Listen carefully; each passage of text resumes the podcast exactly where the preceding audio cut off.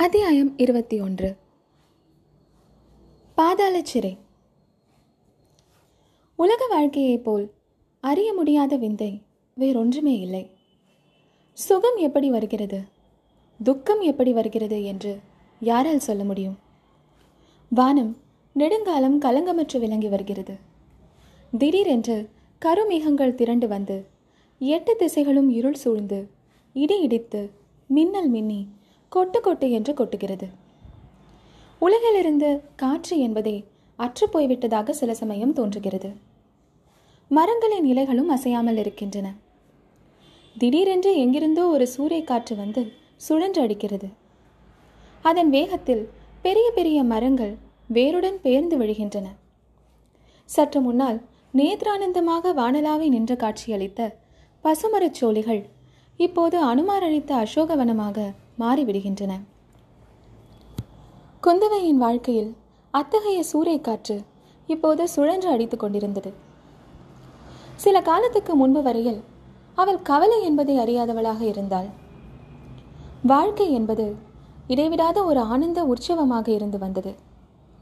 அன்பும் ஆதரவும் ஆடலும் பாடலும் காவியமும் ஓவியமும் அணிமணியும் அலங்காரமும் உத்தியான வனமும் ஒய்யார ஓடமுமே வாழ்க்கை என்று எண்ணும்படியாக நாட்கள் சென்று கொண்டிருந்தன.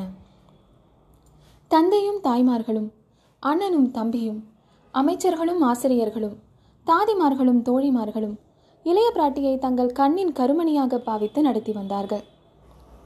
துயரம் இன்னது என்பது காவியத்திலும் நாடகத்திலும் உள்ள கற்பனை மூலமாகவே அவளுக்கு தெரிந்திருந்தது. அத்தகைய பாக்கியசாலிக்கு துன்பம் வரத் தொடங்கிய போது ஒன்றின் மேல் ஒன்றாக தொடர்ந்து வந்து மோதியது. தந்தையின் நிலை கவலைக்கிடமாயிருந்தது. ராஜ்யத்துக்கு பெரிய சோதனை ஏற்பட்டிருந்தது. தமையனும் தம்பியும் தூர தேசங்களில் இருந்தார்கள். இன்னதென்று சொல்ல முடியாத ஒரு பெரும் விபத்து சோழர் குலத்துக்கு ஏற்பட போவதாக ஜோதிடர்களும் நிமித்தக்காரர்களும் மர்மமாக சொல்லி வந்தார்கள். நாட்டில் ரகசிய சதி கூட்டங்கள் நடந்து வந்தன. நாட்டின் மக்கள் இனந்தெரியாத பீதியில் ஆழ்ந்திருந்தார்கள். வைர நெஞ்சு படைத்த வீரர்கள் வழி வழியாக வந்த குலத்தில் பிறந்த குந்தவை இவ்வளவையும் வீரத்துடன் சமாளிக்கக்கூடிய மனோ தைரியத்தையும் பெற்றிருந்தாள். குலத்துக்கும் ராஜ்யத்துக்கும் ஏற்பட்டிருந்த எல்லா அபாயங்களையும் தன் கூறிய மதியின் துணையினால் போக்கிவிடலாம் என்ற திடமான நம்பிக்கை அவளுக்கு இருந்தது. ஆனால் அவளுடைய வாழ்க்கையில் ஒரு சிறிய சம்பவம் எதிர்பாராத ஒரு சந்திப்பு அவளுடைய வைர இதயம் இலகவும் மனோதைரியம் குலையவும் காரணமாகிவிட்டது. வந்தியத்தேவனை குந்தவை சந்தித்த போது அதுவரையில் மொட்டாக இருந்த அவளுடைய இருதய தாமரை மடலவிழ்ந்து மலர்ந்தது. ஆனால் என்ன துரதிர்ஷ்டம்? அதே சமயத்தில் ஒரு கருவண்டு அந்த மலருக்குள் குடி புகுந்து தன் விஷ கொடுக்கினால் அதன் மெல்லிய இதழ்களை கொட்டத் தொடங்கிவிட்டது. அம்மம்மா என்ன வேதனை?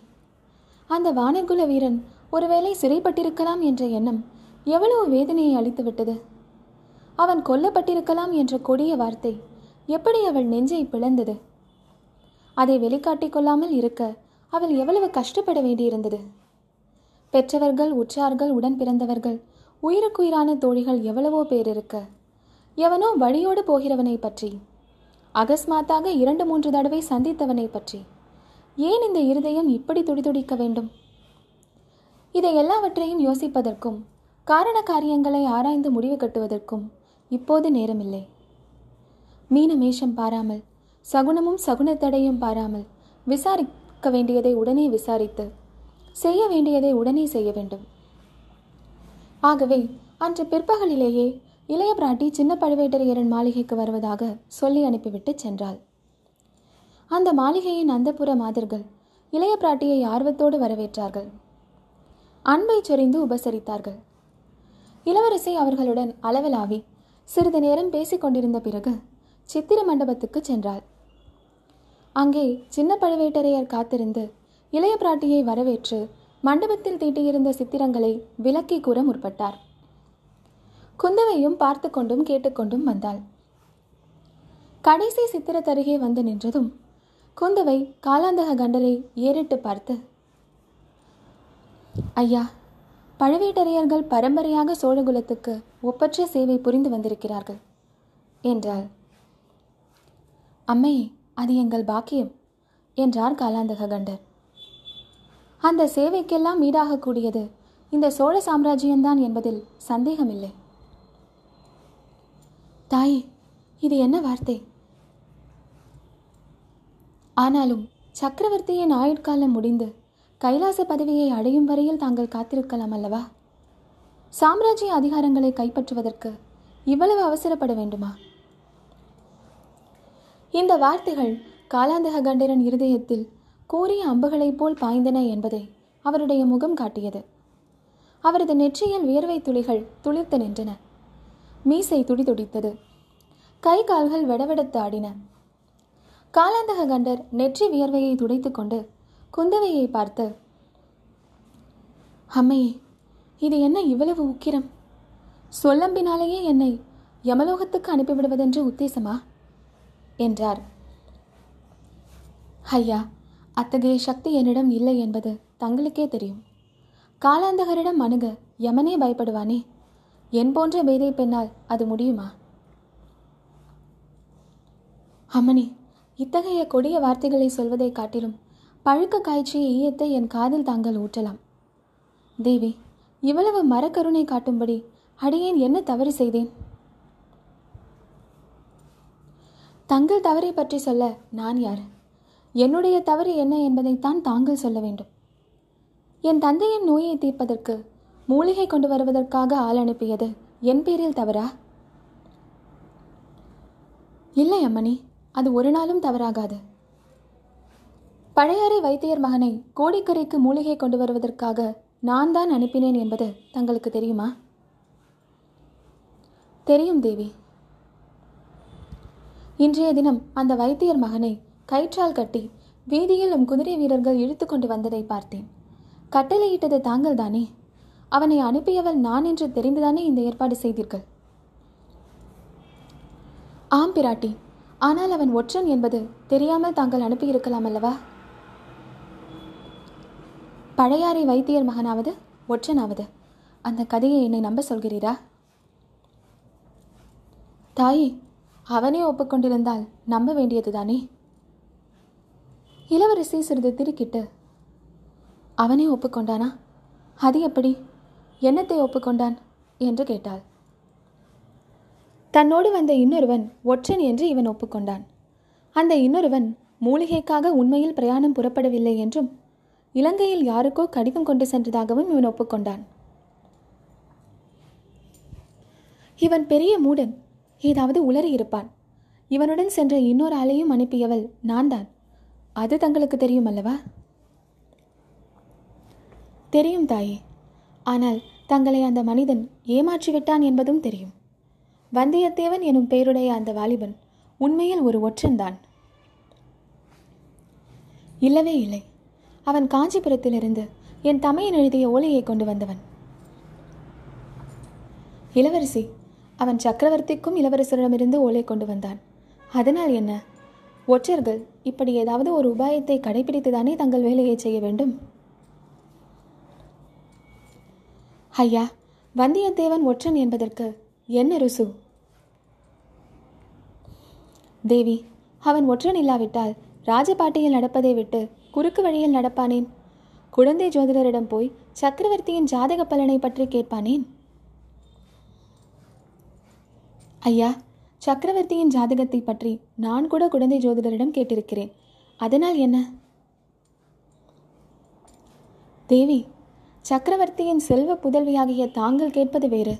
சம்பந்தமே இல்லாத யாரோ ஒரு வழிப்போக்கன் கேட்பது வேறு தேவி. பகையரசரின் ஒற்றனாக இருந்தால் மட்டும்தான் அப்படி விசாரிக்க தோன்றும். இது தங்கள் ஊகம். வேறு காரணம் உண்டா? பகிரங்கமாக என்னுடைய அனுமதி கேட்டு பெற்றுக்கொண்டு தஞ்சை கோட்டைக்குள் வந்திருக்கலாம். அப்படி செய்யாமல் பழுவூர் முத்திரை மோதிரத்தை காட்டிவிட்டு ஏன் நுழைய வேண்டும்? பெரிய பழுவேட்டரையர் கொடுத்தார் என்று ஏன் பொய் சொல்ல வேண்டும்? முத்திரை மோதிரம் பின் யார் கொடுத்தார்களாம்? அது இன்னும் தெரியவில்லை தேவி. கண்டுபிடிக்க வேண்டும். அதை கண்டுபிடிக்க முடியாமல் உங்கள் ஆட்கள் என்ன செய்தார்கள்? தேவி என்னுடைய ஆட்கள் மந்திரவாதிகள் அல்ல. ஒற்றனை கண்டுபிடித்து கேட்டுத்தானே முத்திரை மோதிரம் எப்படி அவனிடம் வந்தது என்று தெரிந்து கொள்ள முடியும்? அவன் உண்மையை சொல்லுவான் என்பது என்ன நிச்சயம்? உண்மையை சொல்லும்படி செய்வதற்கு வழிகள் இருக்கின்றன. தாயே பாதாள சிறை இருக்கவே இருக்கிறது. ஒற்றனுக்கு இதுவும் தெரிந்திருக்கிறது. அதனால்தான் மறுபடியும் தலைமறைவாகி இரவுக்கிரவே கோட்டையிலிருந்து தப்பி ஓடிவிட்டான். சம்புவரையர் மகனையும் முதுகில் குத்திவிட்டு ஓடிவிட்டான். அவன்தான் குத்தியவன் என்பதற்கு என்ன அத்தாட்சி? கந்தமாறன் கூறியதுதான். அது போதாது. அவன் கந்தமாறனை குத்தவில்லை என்று நான் சொல்கிறேன். தாயே தாங்கள் அருகிலிருந்து பார்த்தீர்களா? பார்க்கவில்லை. ஆனால் ஒருவன் முகத்தை பார்த்து அவன் குற்றவாளியா இல்லையா என்பதை என்னால் நிர்ணயிக்க முடியும். அந்த பொல்லாத ஒற்றன் பாக்கியசாலிதான். தங்களுடைய நல்ல அபிப்பிராயத்தை எப்படியோ கவர்ந்து விட்டான். அந்த பாக்கியம் எனக்கு கிடைக்கவில்லையே. ஐயா அவனை மறுபடியும் ஒற்றன் என்று ஏன் சொல்கிறீர்? தாயே அவன் ஒற்றன் இல்லாவிட்டால் கூத்தாடிகளுடன் சேர்ந்து முகமுடி போட்டுக்கொண்டு ஏன் பழையாறையில் நுழைகிறான்? மாறுவேடம் போட்டுக்கொண்டு ஏன் கோடிக்கரை துறைமுகத்திற்கு பிரயாணமாகிறான்? அவன் ஒற்றன் இல்லாவிட்டால் என் ஆட்களை கண்டதும் ஒரு நாள் முழுவதும் கோடிக்கரையில் ஒளிந்து திரிவானேன்? இரவானதும் படையில் ஏறி இலங்கை தீவுக்கு போவானேன்? ஓஹோ அவன் படகில் ஏறி தப்பித்தும் போய்விட்டானா? உங்கள் ஆட்களால் அவனை பிடிக்க முடியவில்லையா? ஆம் தாயே அந்த மாயாவி ஒற்றன் என் ஆட்களை ஏமாற்றிவிட்டுத்தான் போய்விட்டான். இந்த முட்டாள்கள் அவனை விட்டுவிட்டு வைத்தியர் மகனை பிடித்து கொண்டு வந்திருக்கிறார்கள். ஐயா ஒற்றன் எப்படியாவது போகட்டும். வைத்தியர் மகனை நான் அனுப்பி வைத்திருக்கிறேன். அவன் குற்றமற்றவன் என்பது நிச்சயம். அவனை உடனே விடுவித்தே ஆக வேண்டும். அம்மணி இவன் ஒற்றன் இல்லாவிட்டாலும் ஒற்றனுக்கு உடந்தையாக இருந்திருக்கிறான். ஏதேதோ கட்டுக்கதைகளை சொல்லி என் ஆட்களை ஏமாற்றியிருக்கிறான். ஒற்றன் ஒளிந்திருப்பதற்கும் தப்பி படகிலேறி செல்வதற்கும் இவன் உதவி செய்திருக்கிறான். அதெல்லாம் எப்படி இருந்தாலும் வைத்தியர் மகனை விடுதலை செய்தே ஆக வேண்டும். அந்த பொறுப்பை நான் ஏற்றுக்கொள்ள சித்தமாக இல்லை தாயே. நாட்டின் நாலு புறமும் அபாயங்கள் சூழ்ந்திருக்கின்றன. பகைவர்கள் படையெடுக்க காத்திருக்கிறார்கள். வீரபாண்டியனுடைய ஆபத்துதவி சேவகர்கள் சோழகுலத்தை கருவறுக்க சபதம் செய்திருக்கிறார்கள். நாடெங்கும் சதிகள் நடந்து வருகின்றன. ஐயா சதி செய்பவர்கள் எல்லோரையும் சிறையில் போடுவதாக இருந்தால் சிறையில் இடமே இருக்காது. இடம் இருக்கும் வரையில் போடலாம் அல்லவா தேவி? உண்மை சதியாளரை போடுவதற்கு கொஞ்சம் இடம் மிஞ்சட்டும் வைத்தியர் மகனை உடனே விடுதலை செய்யுங்கள். அந்த பொறுப்பை நான் ஏற்க முடியாது தாயே. சக்கரவர்த்தியின் கட்டளை வந்தால் அதையும் புறக்கணிப்பீரா? தேவி இதற்கு சக்கரவர்த்தியின் கட்டளை தேவையில்லை. இளைய பிராட்டியின் விருப்பம் எதுவோ அதுவே சக்கரவர்த்திக்கு வேத கட்டளை என்பது உலகமறிந்த செய்தி. இதோ பாதாள சிறையின் சாவி. தங்கள் கையில் ஒப்படைத்து விடுகிறேன். தாங்களே சென்று கதவை திறந்து விடுதலை செய்யுங்கள். இன்னும் யாரையாவது விடுதலை செய்வதாக இருந்தாலும் தாராளமாக செய்யுங்கள். ஆனால் அதனால் வரும் லாப நஷ்டங்களுக்கு பொறுப்பு தங்களது. இவ்வாறு சொல்லி காலாந்தக கண்டர் ஒரு பெரிய சாவியை எடுத்து கொடுத்தார். குந்தவை பொங்கி வந்து தன் ஆத்திரத்தை அடக்கிக் கொண்டு ஆகட்டும் ஐயா லாப நஷ்டங்களுக்கு பொறுப்பை நானே ஏற்றுக்கொள்கிறேன் என்று சாவியை பெற்றுக்கொண்டாள் இந்த சோழ சாம்ராஜ்யத்துக்கு ஏதாவது பெரும் தீங்கு நேர்ந்தால் அது இரண்டு பெண்களினால் தான் வந்ததாகும் என்றார் தஞ்சை கோட்டை தலைவர். நான் ஒருத்தி அந்த இன்னொரு பெண் யாரோ? பழுவூர் இளையராணி நந்தினி தேவிதான். குந்தவை புன்னகை புரிந்து சோழ சாம்ராஜ்யத்தின் சர்வாதிகாரியுடன் என்னை கொண்டு போய் சேர்க்கிறீர்களே. இது காதில் விழுந்தால் பெரிய பழுவேட்டரையர் தங்களை தேச பிரஷ்டம் செய்து விடுவார் என்று சொன்னாள். ரொம்ப நல்லதாக போய்விடும் அதற்கு நான் காத்திருக்கிறேன் என்றார் சின்ன பழுவேட்டரையர். அத்தியாயம் இருபத்தி ஒன்று. பாதாள சிறை. உலக வாழ்க்கையைப் போல் அறிய முடியாத விந்தை வேறொன்றுமே இல்லை. சுகம் எப்படி வருகிறது? துக்கம் எப்படி வருகிறது என்று யாரால் சொல்ல முடியும்? வானம் நெடுங்காலம் கலங்கமற்று விளங்கி வருகிறது. திடீரென்று கருமேகங்கள் திரண்டு வந்து எட்டு திசைகளும் இருள் சூழ்ந்து இடி இடித்து மின்னல் மின்னி கொட்டு கொட்டு என்று கொட்டுகிறது. உலகிலிருந்து காற்று என்பதே அற்று போய்விட்டதாக சில சமயம் தோன்றுகிறது. மரங்களின் இலைகளும் அசையாமல் இருக்கின்றன. திடீரென்று எங்கிருந்தோ ஒரு சூறை காற்று வந்து சுழன்று அடிக்கிறது. அதன் வேகத்தில் பெரிய பெரிய மரங்கள் வேருடன் பெயர்ந்து விழுகின்றன. சற்று முன்னால் நேத்ரானந்தமாக வானலாவை நின்ற காட்சியளித்த பசுமரச் சோழிகள் இப்போது அனுமார் அளித்த அசோகவனமாக மாறிவிடுகின்றன. குந்தவையின் வாழ்க்கையில் அத்தகைய சூறை காற்று இப்போது சுழன்று அடித்துக் கொண்டிருந்தது. சில காலத்துக்கு முன்பு வரையில் அவள் கவலை என்பதை அறியாதவளாக இருந்தாள். வாழ்க்கை என்பது இடைவிடாத ஒரு ஆனந்த உற்சவமாக இருந்து வந்தது. அன்பும் ஆதரவும் ஆடலும் பாடலும் காவியமும் ஓவியமும் அணிமணியும் அலங்காரமும் உத்தியான வனமும் ஒய்யார ஓடமுமே வாழ்க்கை என்று எண்ணும்படியாக நாட்கள் சென்று கொண்டிருந்தன. தந்தையும் தாய்மார்களும் அண்ணனும் தம்பியும் அமைச்சர்களும் ஆசிரியர்களும் தாதிமார்களும் தோழிமார்களும் இளைய பிராட்டியை தங்கள் கண்ணின் கருமணியாக பாவித்து நடத்தி வந்தார்கள். துயரம் என்னது என்பது காவியத்திலும் நாடகத்திலும் உள்ள கற்பனை மூலமாகவே அவளுக்கு தெரிந்திருந்தது. அத்தகைய பாக்கியசாலிக்கு துன்பம் வரத் தொடங்கிய போது ஒன்றின் மேல் ஒன்றாக தொடர்ந்து வந்து மோதியது. தந்தையின் நிலை கவலைக்கிடமாயிருந்தது. ராஜ்யத்துக்கு பெரிய சோதனை ஏற்பட்டிருந்தது. தமையனும் தம்பியும் தூர தேசங்களில் இருந்தார்கள் இன்னதென்று சொல்ல முடியாத ஒரு பெரும் விபத்து சோழர் குலத்துக்கு ஏற்பட போவதாக ஜோதிடர்களும் நிமித்தக்காரர்களும் மர்மமாக சொல்லி வந்தார்கள். நாட்டில் ரகசிய சதி கூட்டங்கள் நடந்து வந்தன. நாட்டின் மக்கள் இனந்தெரியாத பீதியில் ஆழ்ந்திருந்தார்கள். வைர நெஞ்சு படைத்த வீரர்கள் வழி வழியாக வந்த குலத்தில் பிறந்த குந்தவை இவ்வளவையும் வீரத்துடன் சமாளிக்கக்கூடிய மனோ தைரியத்தையும் பெற்றிருந்தாள். குலத்துக்கும் ராஜ்யத்துக்கும் ஏற்பட்டிருந்த எல்லா அபாயங்களையும் தன் கூறிய மதியின் துணையினால் போக்கிவிடலாம் என்ற திடமான நம்பிக்கை அவளுக்கு இருந்தது. ஆனால் அவளுடைய வாழ்க்கையில் ஒரு சிறிய சம்பவம் எதிர்பாராத ஒரு சந்திப்பு அவளுடைய வைர இதயம் இலகவும் மனோதைரியம் குலையவும் காரணமாகிவிட்டது. வந்தியத்தேவனை குந்தவை சந்தித்த போது அதுவரையில் மொட்டாக இருந்த அவளுடைய இருதய தாமரை மடலவிழ்ந்து மலர்ந்தது. ஆனால் என்ன துரதிர்ஷ்டம்? அதே சமயத்தில் ஒரு கருவண்டு அந்த மலருக்குள் குடி புகுந்து தன் விஷ கொடுக்கினால் அதன் மெல்லிய இதழ்களை கொட்டத் தொடங்கிவிட்டது. அம்மம்மா என்ன வேதனை? அந்த வானகுல வீரன் ஒருவேளை சிறைப்பட்டிருக்கலாம் என்ற எண்ணம் எவ்வளவு வேதனையை அளித்துவிட்டது? அவன் கொல்லப்பட்டிருக்கலாம் என்ற கொடிய வார்த்தை எப்படி அவள் நெஞ்சை பிளந்தது? அதை வெளிக்காட்டிக் கொள்ளாமல் இருக்க அவள் எவ்வளவு கஷ்டப்பட வேண்டியிருந்தது?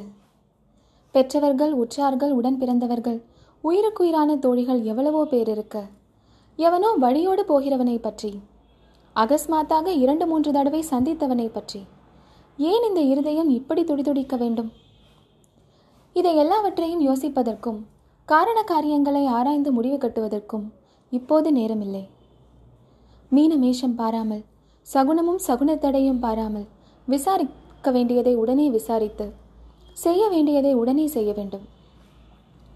ஆகவே அன்று பிற்பகலிலேயே இளைய பிராட்டி சின்ன பழுவேட்டரையரன் மாளிகைக்கு வருவதாக சொல்லி அனுப்பிவிட்டு சென்றாள். அந்த மாளிகையின் அந்தப்புற மாதர்கள் இளைய பிராட்டியை ஆர்வத்தோடு வரவேற்றார்கள்.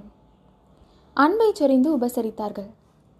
இளவரசி அவர்களுடன் அளவலாவி சிறிது நேரம் பேசிக் கொண்டிருந்த பிறகு சித்திர மண்டபத்துக்கு சென்றாள். அங்கே சின்ன பழுவேட்டரையர் காத்திருந்து இளைய பிராட்டியை வரவேற்று மண்டபத்தில் தீட்டியிருந்த சித்திரங்களை விலக்கி கூற முற்பட்டார். குந்தவையும் பார்த்து கொண்டும் கேட்டுக்கொண்டும் வந்தாள். கடைசி சித்திரத்தருகே வந்து நின்றதும் குந்தவை காலாந்தக கண்டரை ஏறிட்டு பார்த்து ஐயா பழுவேட்டரையர்கள் பரம்பரையாக சோழகுலத்துக்கு ஒப்பற்ற சேவை புரிந்து வந்திருக்கிறார்கள் என்றாள். அம்மையே அது எங்கள் பாக்கியம் என்றார் காலாந்தக கண்டர். அந்த சேவைக்கெல்லாம் ஈடாகக்கூடியது இந்த சோழ சாம்ராஜ்யம்தான் என்பதில் சந்தேகமில்லை. தாயே இது என்ன வார்த்தை? ஆனாலும் சக்கரவர்த்தியின் ஆயுட்காலம் முடிந்து கைலாச பதவியை அடையும் வரையில் தாங்கள் காத்திருக்கலாம் அல்லவா? சாம்ராஜ்ய அதிகாரங்களை கைப்பற்றுவதற்கு இவ்வளவு அவசரப்பட வேண்டுமா? இந்த வார்த்தைகள் காலாந்தக கண்டரன் இருதயத்தில் கூறிய அம்புகளைப் போல் பாய்ந்தன என்பதை அவருடைய முகம் காட்டியது. அவரது நெற்றியில் வியர்வை துளிகள் துளிர்த்து நின்றன. மீசை துடிதுடித்தது கை கால்கள் வெடவெடுத்து ஆடின. காலாந்தக கண்டர் நெற்றி வியர்வையை துடைத்துக் கொண்டு குந்தவையை பார்த்து அம்மையே இது என்ன இவ்வளவு உக்கிரம்? சொல்லம்பினாலேயே என்னை யமலோகத்துக்கு அனுப்பிவிடுவதென்று உத்தேசமா? என்றார். ஐயா அத்தகைய சக்தி என்னிடம் இல்லை என்பது தங்களுக்கே தெரியும். காலாந்தகரிடம் அணுக யமனே பயப்படுவானே? என் போன்ற பேதை பெண்ணால் அது முடியுமா? அம்மணி இத்தகைய கொடிய வார்த்தைகளை சொல்வதை காட்டிலும் பழுக்க காய்ச்சிய ஈயத்தை என் காதில் தாங்கள் ஊற்றலாம். தேவி இவ்வளவு மரக்கருணை காட்டும்படி அடியேன் என்ன தவறு செய்தேன்? தங்கள் தவறை பற்றி சொல்ல நான் யார்? என்னுடைய தவறு என்ன என்பதைத்தான் தாங்கள் சொல்ல வேண்டும். என் தந்தையின் நோயை தீர்ப்பதற்கு மூலிகை கொண்டு வருவதற்காக ஆள் அனுப்பியது என் பேரில் தவறா? இல்லை அம்மணி அது ஒரு நாளும் தவறாகாது. பழையாறை வைத்தியர் மகனை கோடிக்கரைக்கு மூலிகை கொண்டு வருவதற்காக நான் தான் அனுப்பினேன் என்பது தங்களுக்கு தெரியுமா? தெரியும் தேவி. இன்றைய தினம் அந்த வைத்தியர் மகனை கயிற்றால் கட்டி வீதியில் குதிரை வீரர்கள் இழுத்து கொண்டு வந்ததை பார்த்தேன். கட்டளையிட்டது தாங்கள் தானே அவனை அனுப்பியவள் நான் என்று தெரிந்துதானே இந்த ஏற்பாடு செய்தீர்கள்? ஆம் பிராட்டி ஆனால் அவன் ஒற்றன் என்பது தெரியாமல் தாங்கள் அனுப்பியிருக்கலாம் அல்லவா? பழையாறை வைத்தியர் மகனாவது ஒற்றனாவது அந்த கதையை என்னை நம்ப சொல்கிறீரா? தாயே அவனே ஒப்புக்கொண்டிருந்தால் நம்ப வேண்டியதுதானே? இளவரசி சிறிது திருக்கிட்டு அவனே ஒப்புக்கொண்டானா? அது எப்படி? என்னத்தை ஒப்புக்கொண்டான்? என்று கேட்டாள். தன்னோடு வந்த இன்னொருவன் ஒற்றன் என்று இவன் ஒப்புக்கொண்டான். அந்த இன்னொருவன் மூலிகைக்காக உண்மையில் பிரயாணம் புறப்படவில்லை என்றும் இலங்கையில் யாருக்கோ கடிதம் கொண்டு சென்றதாகவும் இவன் ஒப்புக்கொண்டான். இவன் பெரிய மூடன். ஏதாவது உளறி இருப்பான். இவனுடன் சென்ற இன்னொரு ஆளையும் அனுப்பியவள் நான் தான் அது தங்களுக்கு தெரியும் அல்லவா? தெரியும் தாயே. ஆனால் தங்களை அந்த மனிதன் ஏமாற்றிவிட்டான் என்பதும் தெரியும். வந்தியத்தேவன் எனும் பெயருடைய அந்த வாலிபன் உண்மையில் ஒரு ஒற்றன்தான். இல்லவே இல்லை. அவன் காஞ்சிபுரத்திலிருந்து என் தமையன் எழுதிய ஓலையை கொண்டு வந்தவன். இளவரசி அவன் சக்கரவர்த்திக்கும் இளவரசரிடமிருந்து ஓலை கொண்டு வந்தான். அதனால் என்ன? ஒற்றர்கள் இப்படி ஏதாவது ஒரு உபாயத்தை கடைபிடித்துதானே தங்கள் வேலையை செய்ய வேண்டும்? ஐயா வந்தியத்தேவன் ஒற்றன் என்பதற்கு என்ன ருசு? தேவி அவன் ஒற்றன் இல்லாவிட்டால் ராஜபாட்டியில் நடப்பதை விட்டு குறுக்கு வழியில் நடப்பானேன்? குழந்தை ஜோதிடரிடம் போய் சக்கரவர்த்தியின் ஜாதக பலனை பற்றி கேட்பானேன்? ஐயா சக்கரவர்த்தியின் ஜாதகத்தை பற்றி நான் கூட குழந்தை ஜோதிடரிடம் கேட்டிருக்கிறேன். அதனால் என்ன? தேவி சக்கரவர்த்தியின் செல்வ புதல்வியாகிய தாங்கள் கேட்பது வேறு. சம்பந்தமே இல்லாத யாரோ ஒரு வழிப்போக்கன் கேட்பது வேறு தேவி. பகையரசரின் ஒற்றனாக இருந்தால் மட்டும்தான் அப்படி விசாரிக்க தோன்றும். இது தங்கள் ஊகம். வேறு காரணம் உண்டா? பகிரங்கமாக என்னுடைய அனுமதி கேட்டு பெற்றுக்கொண்டு தஞ்சை கோட்டைக்குள் வந்திருக்கலாம். அப்படி செய்யாமல் பழுவூர் முத்திரை மோதிரத்தை காட்டிவிட்டு ஏன் நுழைய வேண்டும்? பெரிய பழுவேட்டரையர் கொடுத்தார் என்று ஏன் பொய் சொல்ல வேண்டும்?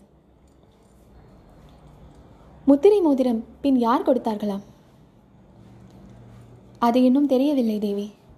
கண்டுபிடிக்க வேண்டும். அதை கண்டுபிடிக்க முடியாமல் உங்கள் ஆட்கள் என்ன செய்தார்கள்? தேவி என்னுடைய ஆட்கள் மந்திரவாதிகள் அல்ல. ஒற்றனை கண்டுபிடித்து கேட்டுத்தானே முத்திரை மோதிரம் எப்படி அவனிடம் வந்தது என்று தெரிந்து கொள்ள முடியும்? அவன் உண்மையை சொல்லுவான் என்பது என்ன நிச்சயம்? உண்மையை சொல்லும்படி செய்வதற்கு வழிகள் இருக்கின்றன. தாயே பாதாள சிறை இருக்கவே இருக்கிறது. ஒற்றனுக்கு இதுவும் தெரிந்திருக்கிறது. அதனால்தான் மறுபடியும் தலைமறைவாகி இரவுக்கிரவே கோட்டையிலிருந்து தப்பி ஓடிவிட்டான். சம்புவரையர் மகனையும் முதுகில் குத்திவிட்டு ஓடிவிட்டான். அவன்தான் குத்தியவன் என்பதற்கு என்ன அத்தாட்சி? கந்தமாறன் கூறியதுதான். அது போதாது. அவன் கந்தமாறனை குத்தவில்லை என்று நான் சொல்கிறேன். தாயே தாங்கள் அருகிலிருந்து பார்த்தீர்களா? பார்க்கவில்லை. ஆனால் ஒருவன் முகத்தை பார்த்து அவன் குற்றவாளியா இல்லையா என்பதை என்னால் நிர்ணயிக்க முடியும். அந்த பொல்லாத ஒற்றன் பாக்கியசாலிதான். தங்களுடைய நல்ல அபிப்பிராயத்தை எப்படியோ கவர்ந்து விட்டான். அந்த பாக்கியம் எனக்கு கிடைக்கவில்லையே. ஐயா அவனை மறுபடியும் ஒற்றன் என்று ஏன் சொல்கிறீர்? தாயே அவன் ஒற்றன் இல்லாவிட்டால் கூத்தாடிகளுடன் சேர்ந்து முகமுடி போட்டுக்கொண்டு ஏன் பழையாறையில் நுழைகிறான்? மாறுவேடம் போட்டுக்கொண்டு ஏன் கோடிக்கரை துறைமுகத்திற்கு பிரயாணமாகிறான்? அவன் ஒற்றன் இல்லாவிட்டால் என் ஆட்களை கண்டதும் ஒரு நாள் முழுவதும் கோடிக்கரையில் ஒளிந்து திரிவானேன். இரவானதும் படையில் ஏறி இலங்கை தீவுக்கு போவானேன். ஓஹோ அவன் படகில் ஏறி தப்பித்தும் போய்விட்டானா? உங்கள் ஆட்களால் அவனை பிடிக்க முடியவில்லையா? ஆம் தாயே அந்த மாயாவி ஒற்றன். என் ஆட்களை ஏமாற்றிவிட்டுத்தான் போய்விட்டான். இந்த முட்டாள்கள் அவனை விட்டுவிட்டு வைத்தியர் மகனை பிடித்து கொண்டு வந்திருக்கிறார்கள். ஐயா ஒற்றன் எப்படியாவது போகட்டும். வைத்தியர் மகனை நான் அனுப்பி வைத்திருக்கிறேன். அவன் குற்றமற்றவன் என்பது நிச்சயம். அவனை உடனே விடுவித்தே ஆக வேண்டும். அம்மணி இவன் ஒற்றன் இல்லாவிட்டாலும் ஒற்றனுக்கு உடந்தையாக இருந்திருக்கிறான். ஏதேதோ கட்டுக்கதைகளை சொல்லி என் ஆட்களை ஏமாற்றியிருக்கிறான். ஒற்றன் ஒளிந்திருப்பதற்கும் தப்பி படகிலேறி செல்வதற்கும் இவன் உதவி செய்திருக்கிறான். அதெல்லாம் எப்படி இருந்தாலும் வைத்தியர் மகனை விடுதலை செய்தே ஆக வேண்டும். அந்த பொறுப்பை நான் ஏற்றுக்கொள்ள சித்தமாக இல்லை தாயே. நாட்டின் நாலு புறமும் அபாயங்கள் சூழ்ந்திருக்கின்றன. பகைவர்கள் படையெடுக்க காத்திருக்கிறார்கள். வீரபாண்டியனுடைய ஆபத்துதவி சேவகர்கள் சோழகுலத்தை கருவறுக்க சபதம் செய்திருக்கிறார்கள். நாடெங்கும் சதிகள் நடந்து வருகின்றன. ஐயா சதி செய்பவர்கள் எல்லோரையும் சிறையில் போடுவதாக இருந்தால் சிறையில் இடமே இருக்காது. இடம் இருக்கும் வரையில் போடலாம் அல்லவா தேவி? உண்மை சதியாளரை போடுவதற்கு கொஞ்சம் இடம் மிஞ்சட்டும் வைத்தியர் மகனை உடனே விடுதலை செய்யுங்கள். அந்த பொறுப்பை நான் ஏற்க முடியாது தாயே. சக்கரவர்த்தியின் கட்டளை வந்தால் அதையும் புறக்கணிப்பீரா? தேவி இதற்கு சக்கரவர்த்தியின் கட்டளை தேவையில்லை. இளைய பிராட்டியின் விருப்பம் எதுவோ அதுவே சக்கரவர்த்திக்கு வேத கட்டளை என்பது. உலகமறிந்த செய்தி. இதோ பாதாள சிறையின் சாவி. தங்கள் கையில் ஒப்படைத்து விடுகிறேன். தாங்களே சென்று கதவை திறந்து விடுதலை செய்யுங்கள். இன்னும் யாரையாவது விடுதலை செய்வதாக இருந்தாலும் தாராளமாக செய்யுங்கள். ஆனால் அதனால் வரும் லாப நஷ்டங்களுக்கு பொறுப்பு தங்களது. இவ்வாறு சொல்லி காலாந்தக கண்டர் ஒரு பெரிய சாவியை எடுத்து கொடுத்தார். குந்தவை பொங்கி வந்து தன் ஆத்திரத்தை அடக்கிக் கொண்டு ஆகட்டும் ஐயா லாப நஷ்டங்களுக்கு பொறுப்பை நானே ஏற்றுக்கொள்கிறேன் என்று சாவியை பெற்றுக்கொண்டாள். இந்த சோழ சாம்ராஜ்யத்துக்கு ஏதாவது பெரும் தீங்கு நேர்ந்தால் அது இரண்டு பெண்களினால் தான் வந்ததாகும் என்றார் தஞ்சை கோட்டை தலைவர். நான் ஒருத்தி அந்த இன்னொரு பெண் யாரோ? பழுவூர் இளையராணி நந்தினி தேவிதான். குந்தவை புன்னகை புரிந்து சோழ சாம்ராஜ்யத்தின் சர்வாதிகாரியுடன் என்னை கொண்டு போய் சேர்க்கிறீர்களே இது காதில் விழுந்தால் பெரிய பழுவேட்டரையர் தங்களை தேச பிரஷ்டம் செய்து விடுவார் என்று சொன்னாள். ரொம்ப நல்லதாக போய்விடும். அதற்கு நான் காத்திருக்கிறேன் என்றார் சின்ன பழுவேட்டரையர்.